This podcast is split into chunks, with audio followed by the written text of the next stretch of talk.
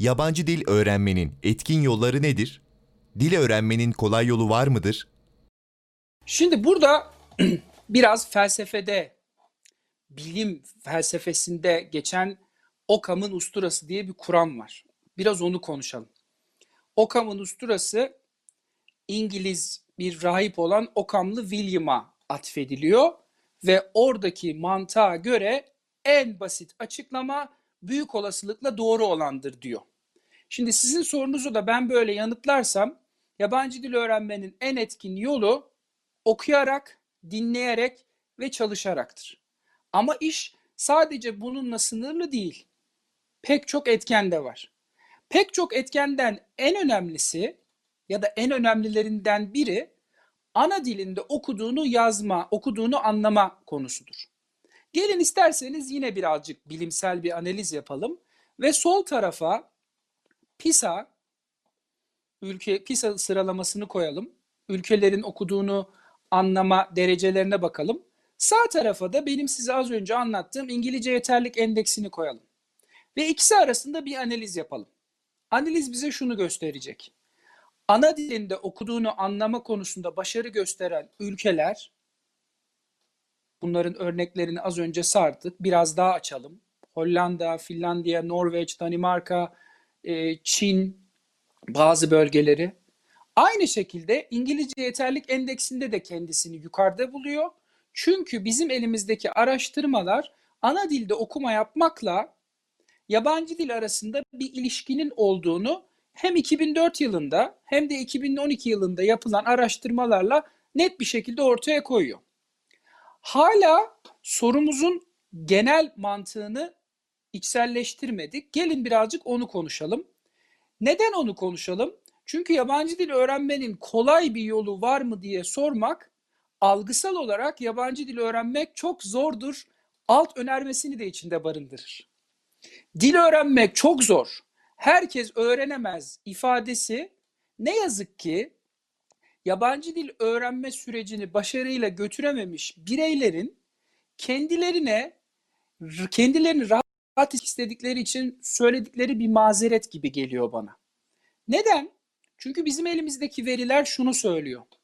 Doğru planlamayla, doğru stratejilerle, herhangi bir engele takılmadan veya yabancı dile sınırlı bir şekilde maruz kalmalarına rağmen pek çok insan yabancı dil öğrenebiliyor.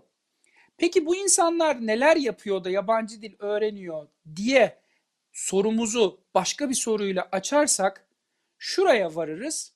Poliglotlar birden fazla dil bilen insanların özelliklerine bir bakalım isterseniz. Onların neler yaptıkları ve bu süreci nasıl yürüttükleri bizim için son derece önemlidir.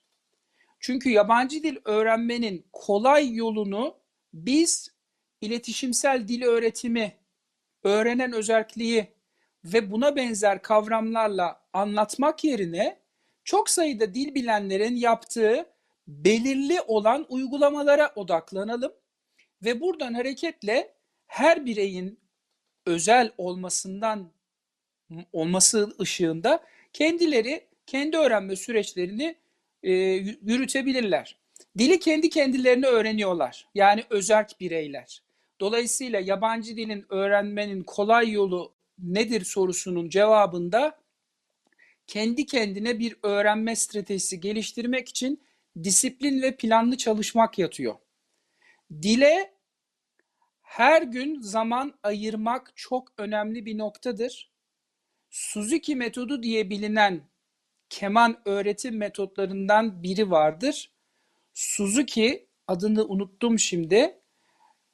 Keman çalışmak için kendilerine sürekli öneride bulun diyen öğrencilerine şöyle bir cümle ediyor. Yemek yediğiniz her gün keman çalışın diyor. Bu yabancı dil eğitimine de adapte edilebilecek bir şeydir. Çünkü her gün disiplinli bir şekilde zaman ayırmak gerekir. Üçüncü nokta zihinlerini aktif olarak kullandıkları beceri odaklı çalışmalar yaparlar. Yani beceri temelli çalışmalar yürütürler. Dördüncü nokta bir sistemleri olması gerekir. Yabancı dil çok yaban, çok çok sayıda yabancı dil bilen kimselerin. Dilde basit düşünebilmeyi ve az kelimeyle çok şey anlatmayı öğrenirler. öğrendiklerini dili, öğrendikleri dili hayatlarına entegre ederler ve belki de en önemlilerinden biri şu olsun, hata yapmayı severler. Neden? Çünkü yabancı dil eğitiminde biz her zaman için bu bireysel öğrenme yolculuğunda hataların çok önemli arkadaşlar olduğunu söyleriz. Çünkü bu hatalar bizi pek çok anlamda kendimizi geliştirmemiz hususunda fırsatlar sunar. Son olarak da dillerin yapıları arasındaki farklılıklara değinmek isterim.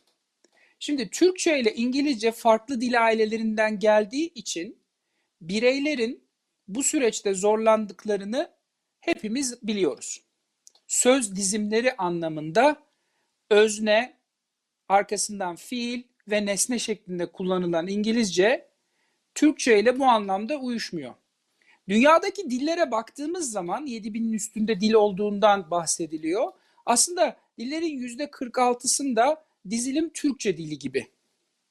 %42'sinde ise İngilizce gibi. Ama bu bizim önümüzdeki bir engel midir? İngilizce öğrenmeye çalışan Türkler için bir engel midir? Evet, nispeten bir problemdir. Çünkü aynı dil ailesinden gelmiyor. Daha açıklayacak açık, açık, açık konuşacak olursak İngilizce I speak English, io parlo italiano. İtalyancası ben İtalyanca konuşuyorum. Söz dizimleri aynı. Önce özne geliyor, arkasından fiil geliyor, sonra nesne geliyor. Ama Türkçe'de bu durum aynı şekilde işlemiyor. Son yıllarda yapılan araştırmalar bu konunun düşünüldüğü kadar önemli bir husus olmadığını ortaya koymuş. Çünkü aynı söz, aynı dil ailesinden gelmese de gelmese de pekala bu yabancı dil e, öğrenme hususunda başarı sağlamak mümkün. Bu sorunuzu uzun cevapla verdiğim bu bilgi paylaşımını bir uyarıyla bitirmek isterim ben. Uyarı da şöyle olsun. Şimdi sosyal medyada pek çok ilan görüyoruz biz. 10 günde İngilizceyi çözüyoruz. O çözmek ne demekse ben onu anlamıyorum. Hipnozla dili öğretiyoruz. Türkler için uykuda İngilizce öğren. 45 günde artık iki dillisiniz gibi reklamların bilimsel bir dayanağı yoktur ve bunlara karşı biraz dikkatli olmak gerekir. Yabancı dil öğrenme yöntemlerini iletişimsel yöntemler temelinde ve bireyin kendi öğrenme stratejilerini geliştirmek suretiyle sağlayabiliriz ve burada bir başarı kaydedebiliriz.